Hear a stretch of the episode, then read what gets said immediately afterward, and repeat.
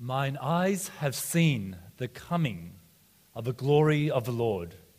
He is trampling out the vintage where the grapes of wrath are stored. He hath loosed the faithful lightning of his terrible swift sword.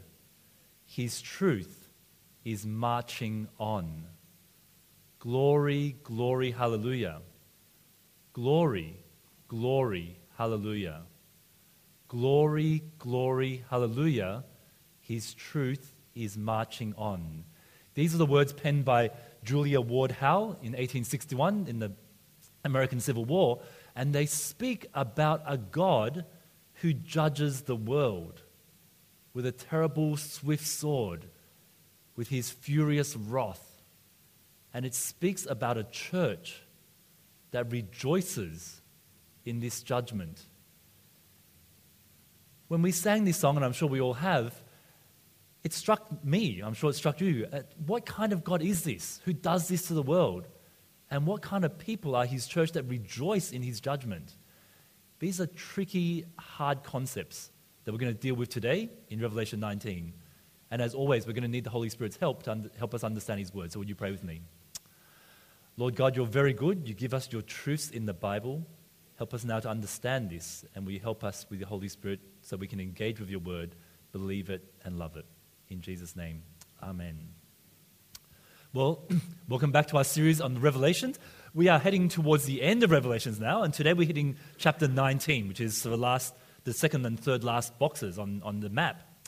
And last couple of weeks, we saw that Babylon was actually destroyed, was judged destroyed. Uh, a couple of weeks ago, we saw the macro view of Babylon getting destroyed. And last week with Stu, you saw the sort of a zoom in version of that view. We saw that the kings, the merchants, and the sea captains were all mourning because Babylon had been destroyed in such a quick period of time.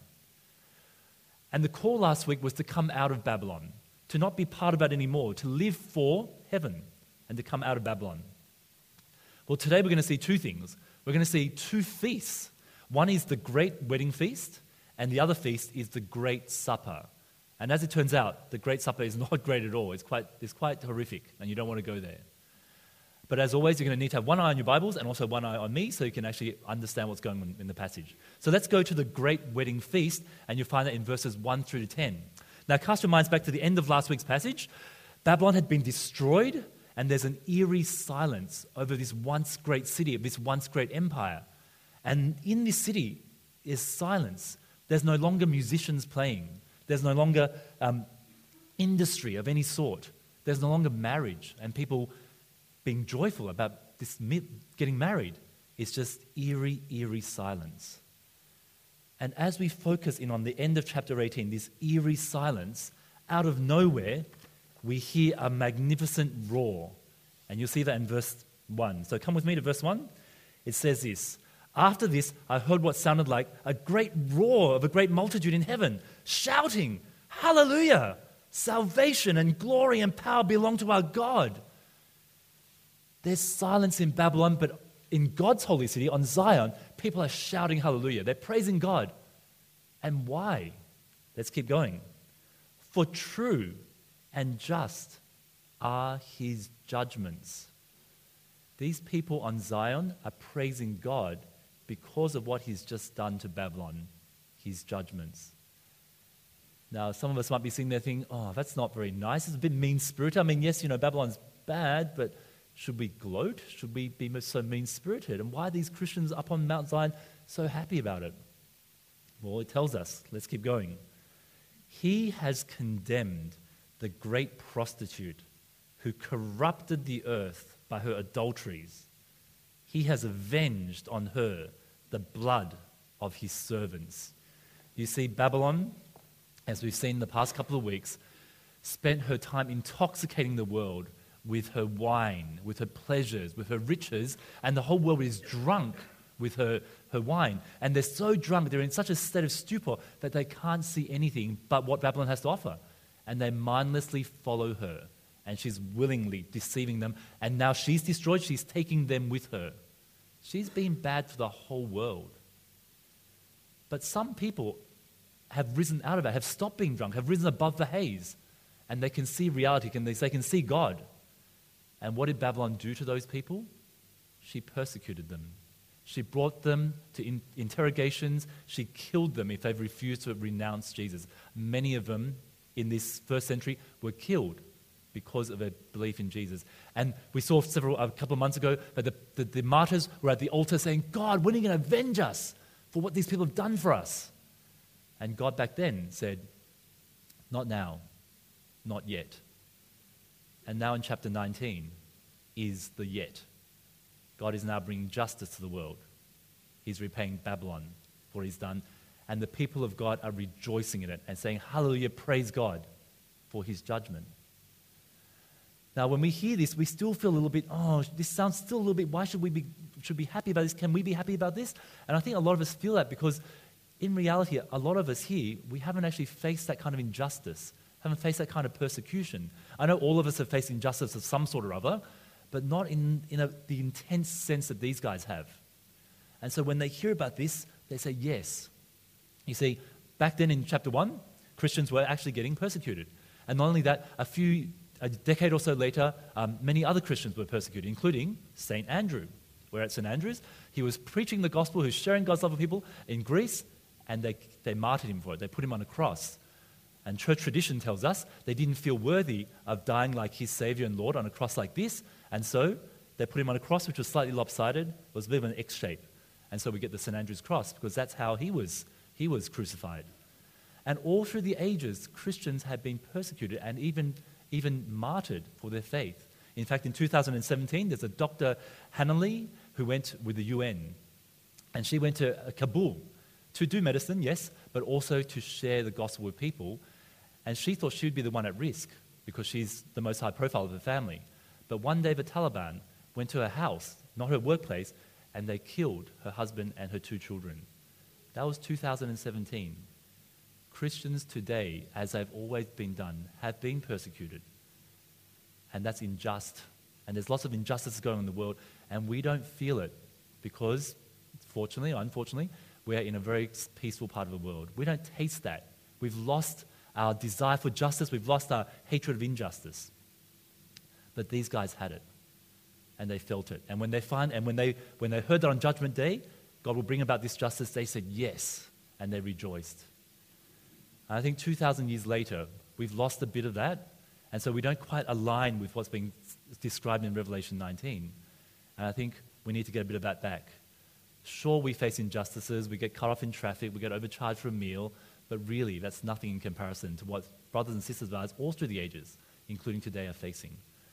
And so let me encourage you, as, as I've been encouraged this week, to regain that sense of justice, to love again things which are right, to long for the day when things will be set right by God.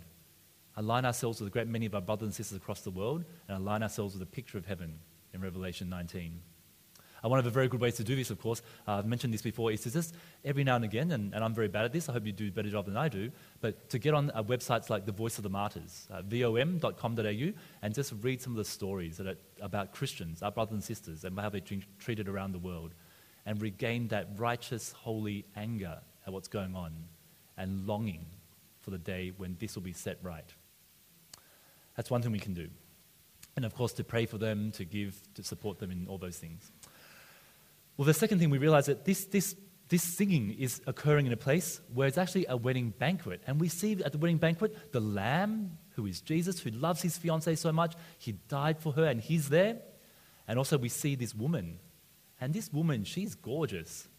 She's gorgeous, unlike the other woman we saw the last two weeks. Remember Babylon, baby?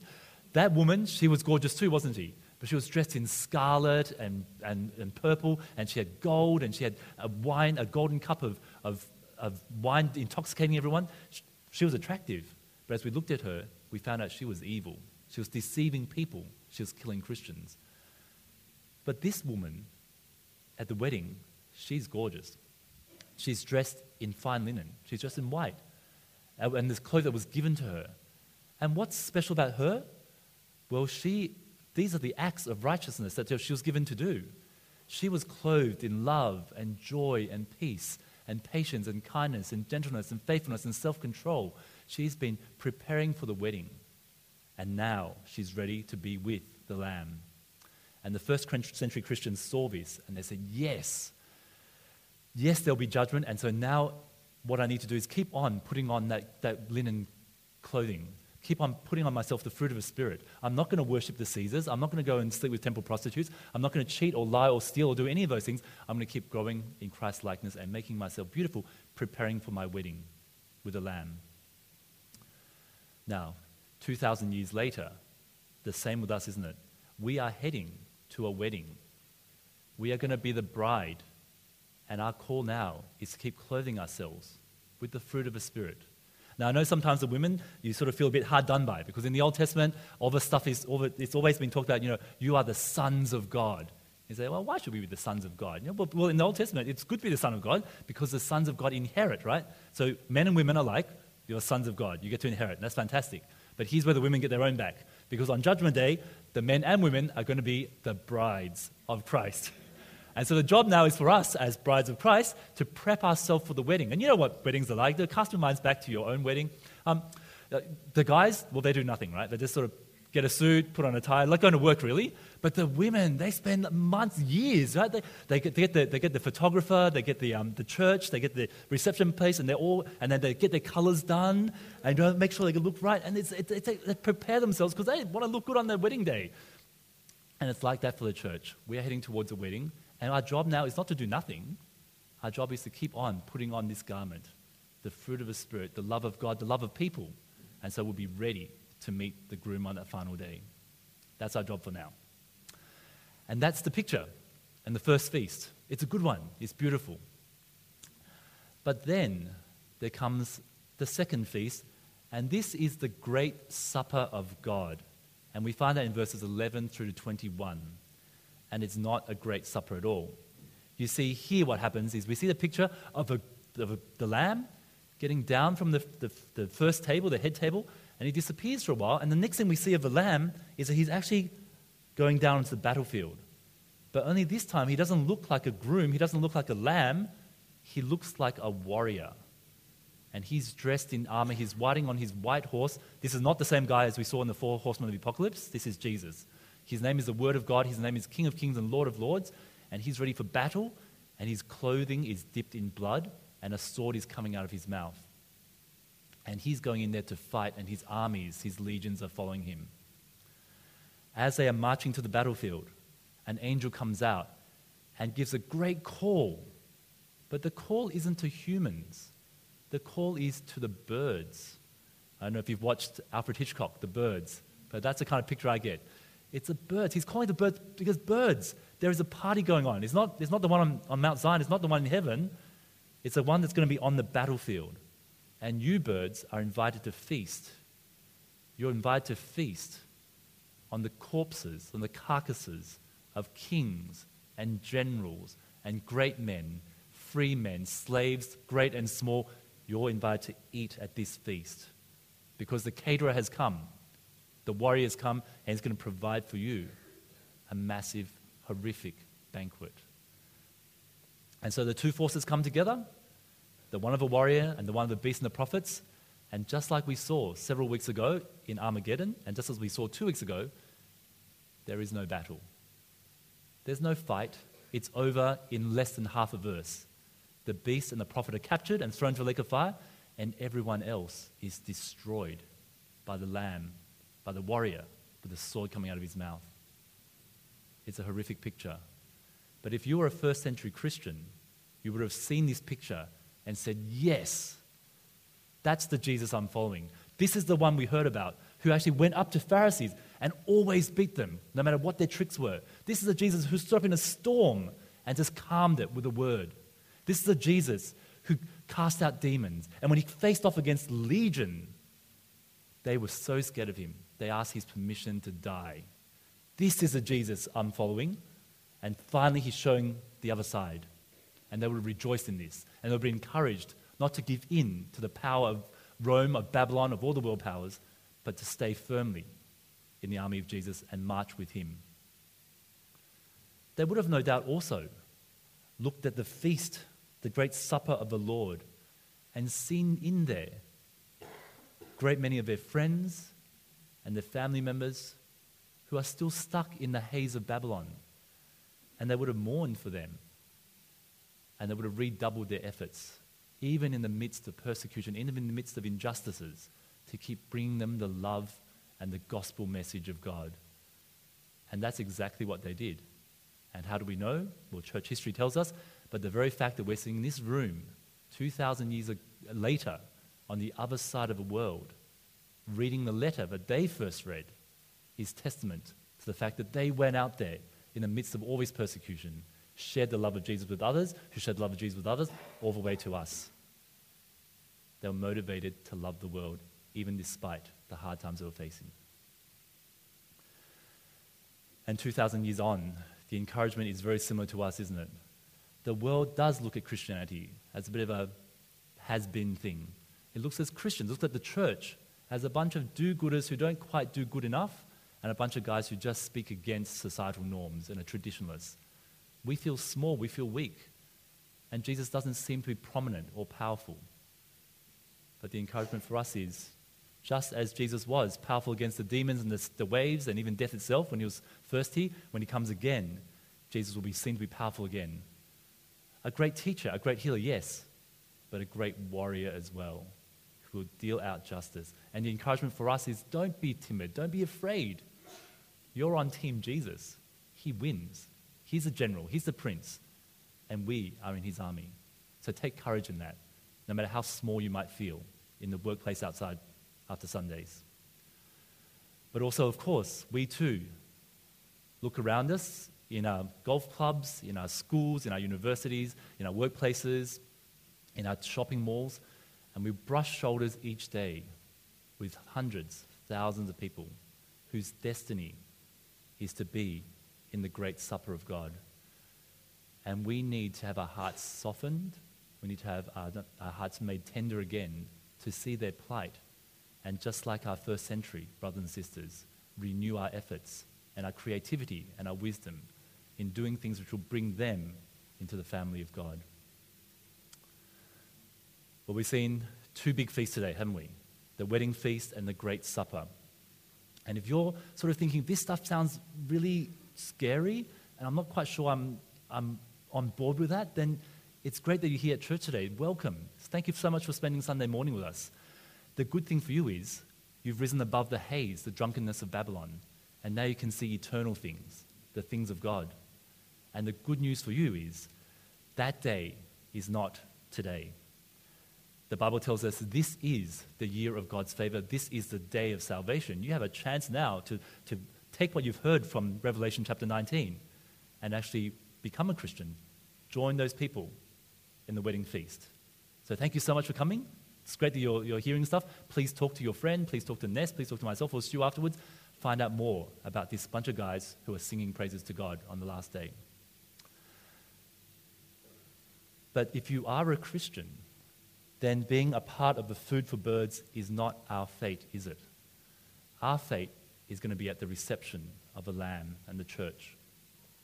And on that day, you can just picture it. You're going to be at the reception, and there'll be a tug on your hand and you look down, and there'll be a little boy, and he say to you, Thank you so much. I used to be in Babylon, but I came out, and now I'm with you at the wedding of the Lamb. And you say, Well, I, Uh, do I know you? He said, Well, no, we haven't actually met, but you are one of those guys from St. Andrews in Roseville, aren't you? You guys sent a missionary couple to my village, and they shared with us the love of Jesus. And as a result, I became a Christian. I left Babylon and your heart will melt. And you thank God. Wow, such a small thing I did, but God made it a big thing for this guy. You'll turn around, and a guy will come up and shake your hand and say, I don't know you, but you know what? I was one of your, your daughter's friends at school. And she was such a good girl. She was kind, she was courteous, she was loving, she was, she was truthful. She always helped the socially awkward, she always helped those struggling in school. And she said that it was because of the way she was brought up. And I liked her. And she shared with me about God. And I became a Christian. I was once in Babylon, but now I'm in the wedding feast. And it's in part because of how you raised your daughter. So thank you so much for what you did. It wasn't easy, I know, but you did it. And God used it. And your heart once again will melt and you'll be thankful. And then you'll turn and there'll be somebody who you kind of do know. And you'll say, Hey, remember me? I'm Bob. It's been a long time, but you know, we started our careers together. We were graduates together in a big firm. And you know, I was only there for a few years, but you know, I really liked the way that you lived, how you were so nice to me. And I remember the many chats we had about God during, during lunchtime. You even gave me a book. Well, you know, I left our firm and I went to join another firm. But you know what? I actually read that book. And it made sense to me. And I talked to some other Christians in my new firm, and they led me to Christ. I was once in Babylon, but now I'm in the wedding feast with the Lamb. And I wouldn't have talked to those other Christians if it hadn't been for the way you treated me and the things that you talked about when I was with you. And at that point, you will just break down and you just thank God. God, thank you so much. You brought me out of Babylon and into your wedding feast, and you use my feeble, weak attempts to somehow bring all of these other guys out of Babylon as well.